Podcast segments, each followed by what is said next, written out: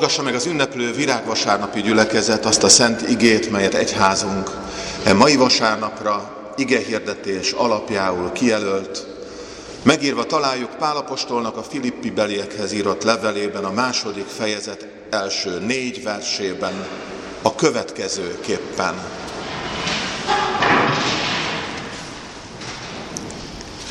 Testvéreim, ha tehát van vigasztalás Krisztusban, ha van szeretetből fakadó figyelmeztetés, ha van közösség a lélekben, ha van irgalom és könyörület, akkor tegyétek teljessé örömömet azzal, hogy ugyanazt akarjátok, ugyanaz a szeretet legyen bennetek, egyet akarva ugyanarra törekedjetek.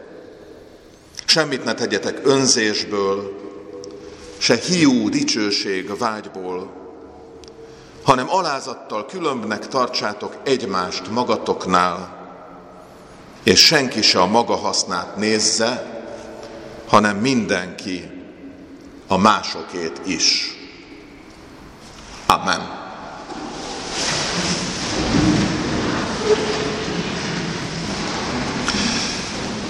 Keresztény gyülekezet, szeretett testvéreim, az Úr Jézus Krisztusban ebben az apostoli igében a keresztény közösség elevenségéért hangzik minden egyes szó. Azért, hogy Krisztus indulata és az ebből fakadó öröm járja át közösségeinket.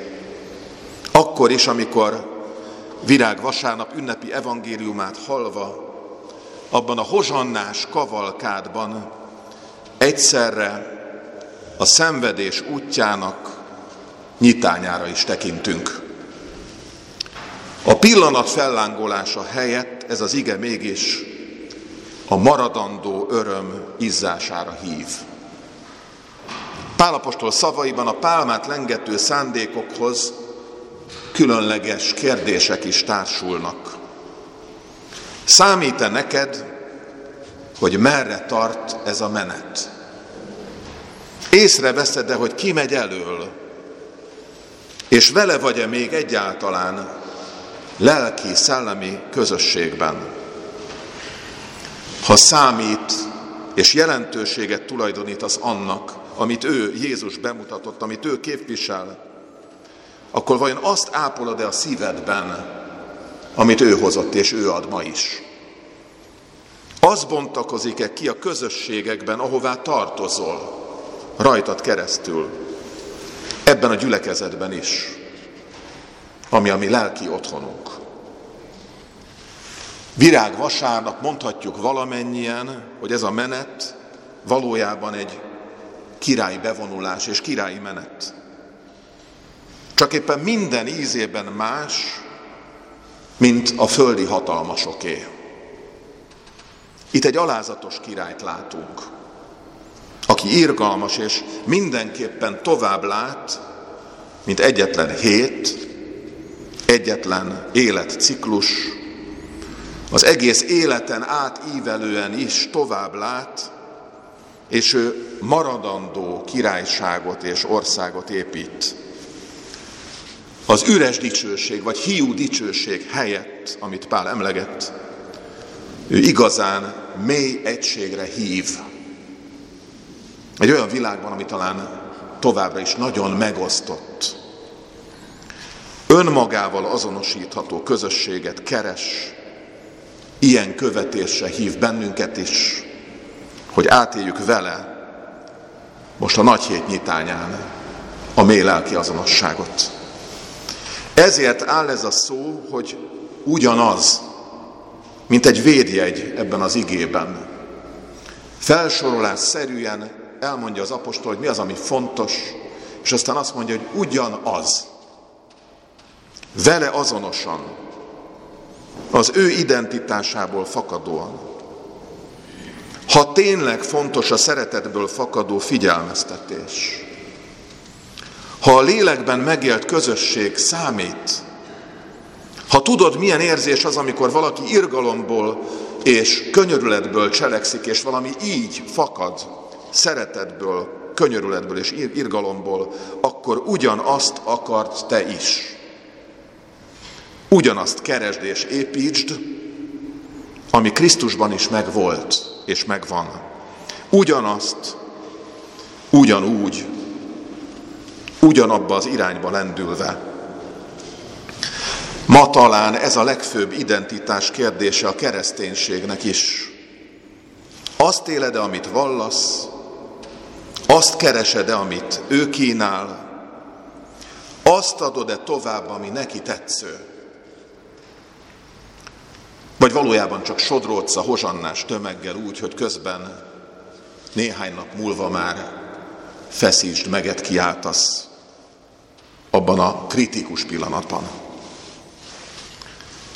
Ugyanaz, ez legyen tehát az első szó, amit talán erről a mai vasárnapról magunkkal viszünk, ami Krisztusban is megvolt. És ha sorra vesszük, hogy mik ezek, akkor ilyeneket találunk, hogy szeretetteli figyelmeztetés. A lélek, a szent lélekből fakadó közösség. Irgalom és könyörület. A figyelmeztetésben hányszor van ott, hogy talán nagyon is olyan éles hangot ütünk meg, aminek a végén az alján ott van egyfajta elégedetlenség, hogy nem Krisztus vezet bennünket. Itt az eredeti görög szavak is azt hirdetik, hogy ez a figyelmeztetés vagy intés, ez leginkább bíztatás és bátorítás. A bíztatás és a bátorítás hangját kellene nekünk újra tanulnunk hogy a bizonytalankodók is csatlakozzanak Jézus menetéhez, az élethez, az életmenetéhez még éppen időben. Egy gyakori félreértést is tisztázni kell itt magunkban. Az alázatos királlyal nem csak a zsarnokok állnak szemben, akik saját hatalmi buborékjaikban tetszelegnek, hanem éppenséggel azok is, akik közönösek a rossz tendenciákkal szemben, akik szeretik szőnyeg alá seperni a bajokat. Ahogyan Ordas Lajos püspök fogalmazott egy elmélkedésében, a hatalom szeretete nem csak világ hódítókat tud megszédíteni, hanem a legkisebb emberi közösségekből is szedi áldozatait, hogy átkozottá tegye bennük az életet. Micsoda figyelmeztetés. Akarni, szeretni. Én hiszem azt, hogy ma is, és virág vasárnap figyelmeztessen erre valamennyiünket, hogy ma is csak ez töri meg az átkokat, kicsiben és nagyban.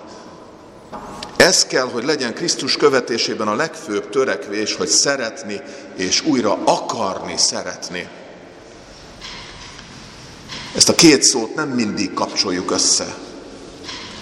Szeretni és akarni, akarni azt, hogy az Isten rendje szerinti élet legyen ott. Pedig az esküvői szertartásban is az első kérdés után, hogy szereted-e azt, akivel ott együtt állsz, kéz a kézben, közös irányba tekintve, ott következik a következő kérdés, hogy akarsz-e vele Isten rendje és akarata szerint házasságban élni. Akarni, szeretni, szeretni és akarni azt, hogy a szereteté legyen a végső szó. Párkapcsolatokban, családi életben és a közösségi élet különféle szinterein. Különleges ajándéka Istennek, hogy az ilyenfajta szeretett kapcsolatokban, ahol ez válik valahol a hálózatosságnak, a megtartó erőnek, a saját védjegyévé. Ott az önértékelés és a mások megbecsülése egyszerre kap szerepet és hangot. Az, amire ezerféleképpen vágyik korunk embere is, hogy valaki figyeljen rá, és megbecsülje, és jöjjön jó és pozitív visszajelzés és dicsérő szó, és közben méltányos legyen másokkal is. Olyan kevés a hiteles minta és a hiteles példa erre, hogy az önértékelés és a mások megbecsülése az ilyen szépen, párhuzamosan összhangban haladjon. Itt jön Pálapostolnak ez a zseniális mondata, hogy egymást különbnek tartani, miközben a mások haszna sem maradhat el. A világ logikája szerint mindig csak a saját haszon megléte a döntő. Persze illeszkedni kell fölfelé, oldalirányba is, lefelé is, de azért a saját haszonnak a szemlélete és szempontja mozgat meg annyi történetet gazdaságban, életben. Az apostoli ige arra tanít, hogy ott van az az isteni tervet felmutató is kifejezés, ez az is szócska. Nem csak te, hanem ő is. Amiben valami neked hasznos, életre vezető utad van, ott helye kell, hogy legyen másnak is.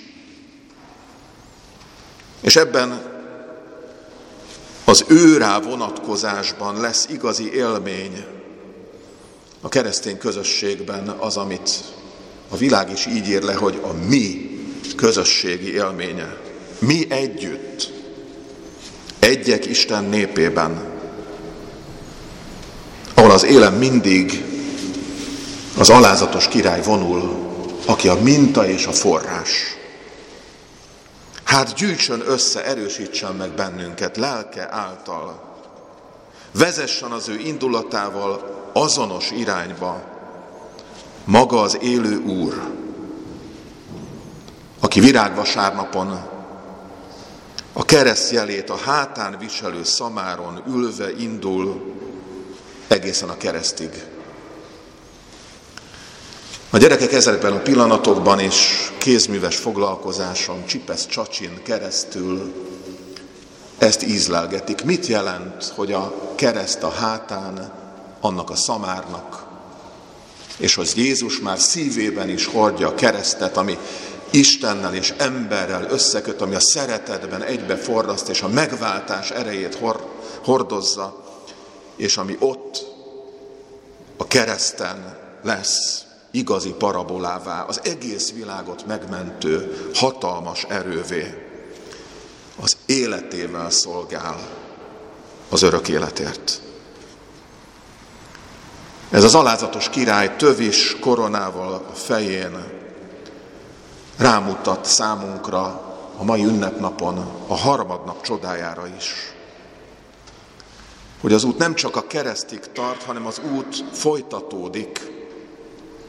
Hogy az alázatos király útja érvényben marad mindvégig, és folytatható azok számára, akik őt tekintik zsinórmértéknek, példának, forrásnak. Sőt, az alázatos királlyal azonosulva, szándékaival egyezően mehetünk csak ebben a követésben előbbre. Nem csak egyéni, hanem közösségi útjainkon is. Legyen virág vasárnap üzenete ez számunkra, hogy ő mindig tovább vezet, mint ahol mi emberi mérték szerint vezetnénk a mieinket tovább vezet, mint ahol mi határokat, szakadékokat látunk. A sír mélyénél is tovább vezet, az elmúlás erőit megtörve vezet tovább. Ezért kérjük most közösen imádságban, Urunk, vezess bennünket, hogy valódi közösségünk legyen veled és egymással. Amen. Imádkozzunk.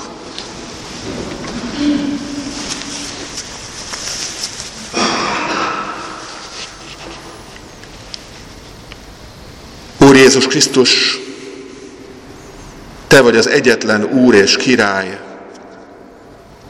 alázatodban ad, hogy fölismérjük életünk nagy lehetőségét. Minden hatalmadban van, te mégis irgalmaddal gyűjtesz magadnak népet. Kérünk ad, hogy aktív szeretetet formájában felismerjünk téged. Uralmad alatt a te indulatoddal szolgáljunk másoknak, és így jussunk el dicsőséged látására is egykor. Add, hogy szívben, szellemben, mentalitásban is azonosulni tudjunk veled. Hogy téged valóban követők lehessünk-e világban. Amen.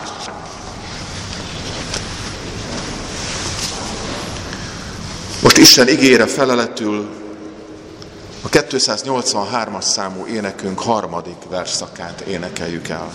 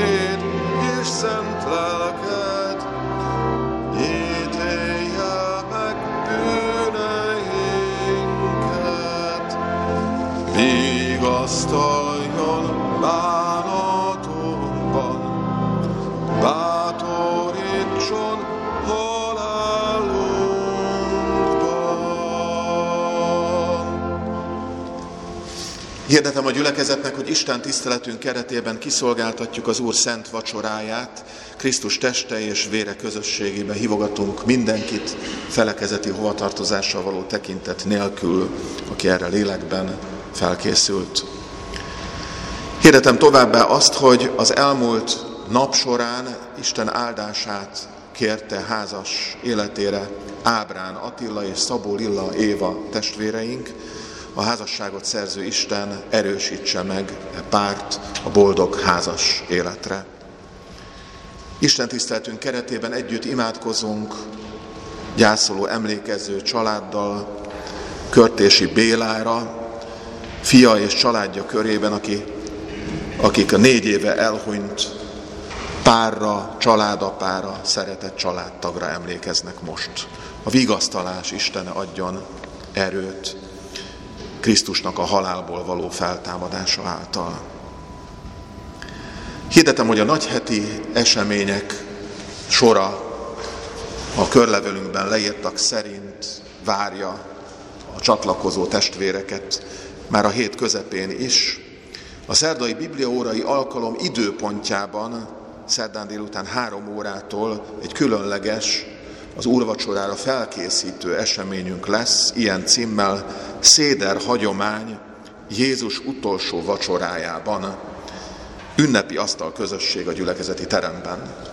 Végig vesszük tehát, hogy a széderesi hagyomány ott az utolsó vacsora keretei között hogyan is épült föl, úgy, ahogyan azt a zsidóság a mai napig is gyakorolja, de mind ezekbe beleillesztve látjuk az úrvacsora szerzését. Aki szívesen csatlakozna erre az alkalomra, azokat szeretettel várjuk. Egy előrejelzést megköszönünk, hiszen itt annyi fő számára kell terítsünk asztalt, akik jelen leszünk. A bibliórás közösség mellett tehát a csatlakozókat nagy szeretettel hívjuk, és az előrejelzést köszönjük. Nagy csütörtök estjén 6 órától urvacsorás istentiszteletünk lesz, nagypénteken délelőtt urvacsorai istentisztelet, este passió olvasás lesz templomunkban. Húsvét hajnali alkalomra úgy gyülekezünk, 4.30-as időpontban, hogy a napfelkelte előtt gyülekezünk össze.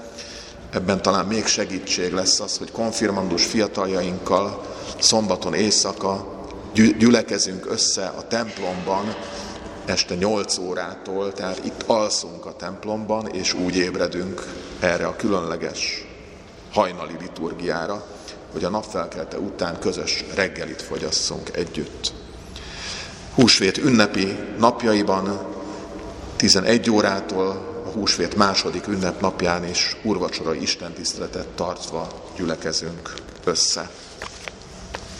Szeretettel hirdetem azt, hogy gyülekezeti körlevelünk 14. oldala szerint is az Ukrajnából menekültek számára különleges felhívást tettünk közzé. Az egyik tárgyi adománygyűjtés, ahol fehér neműket, alsó neműket gyűjtünk a menekült férfiak és nők számára, M-es, L-es, XL-es, 2XL-es méretben a hétköznapi hivatali időben kérjük, hogy ezeket az új minőségi felajánlásokat a gyülekezeti teremben tegyük meg. A másik egy közösségi felajánlás, ünnepi ebédet szeretnénk teríteni minél több helyen, az Ukrajnából menekült harmadik országbéli egyetemi hallgatóknak, négy ilyen nigériai orvostan hallgatót a gyülekezeti központunkban is befogadtunk, lakást, lakhatást biztosítva számukra, de sokan vannak látókörünkben, itt a hetedik kerületben, de a teológián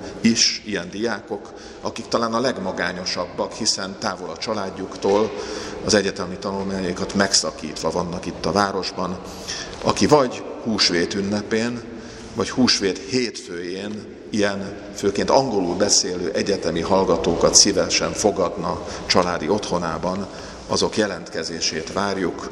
Itt arra kell gondolni, hogy egy-két vagy maximum négy fős jelentkezőket lehet fogadni az otthoni együttléteinkbe. A jelentkezéseket hét közepéig várjuk lelkészi hivatalunk elérhetőségein.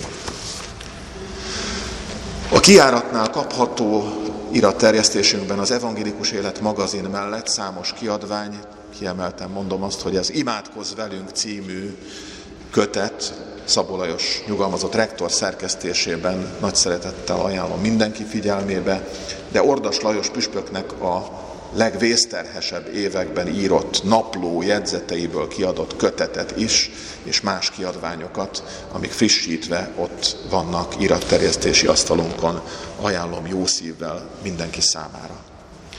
Az elmúlt vasárnap persei pénze, ahogy azt hallhattuk is, szuplikációs célra szolgál, tehát a Hittudományi Egyetem gyakornoka, másoddiplomás Sárik Eszter testvérünk vitte nem csak a gyülekezet hírét, hanem az adományokat is a teológia felé.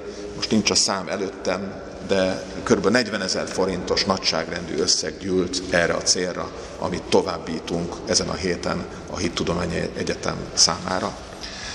A mai persejezésre is buzdítunk mindenkit, gyülekezetünk javára, Isten áldása legyen az adományokon és azok Isten tetszése szerinti felhasználásán. Hadd kérdessem azt is, hogy az egyház községünk presbiteri ülésén elhatározottak szerint az éves egyház fenntartói járulék minimális mértéke 24 ezer forintra változott.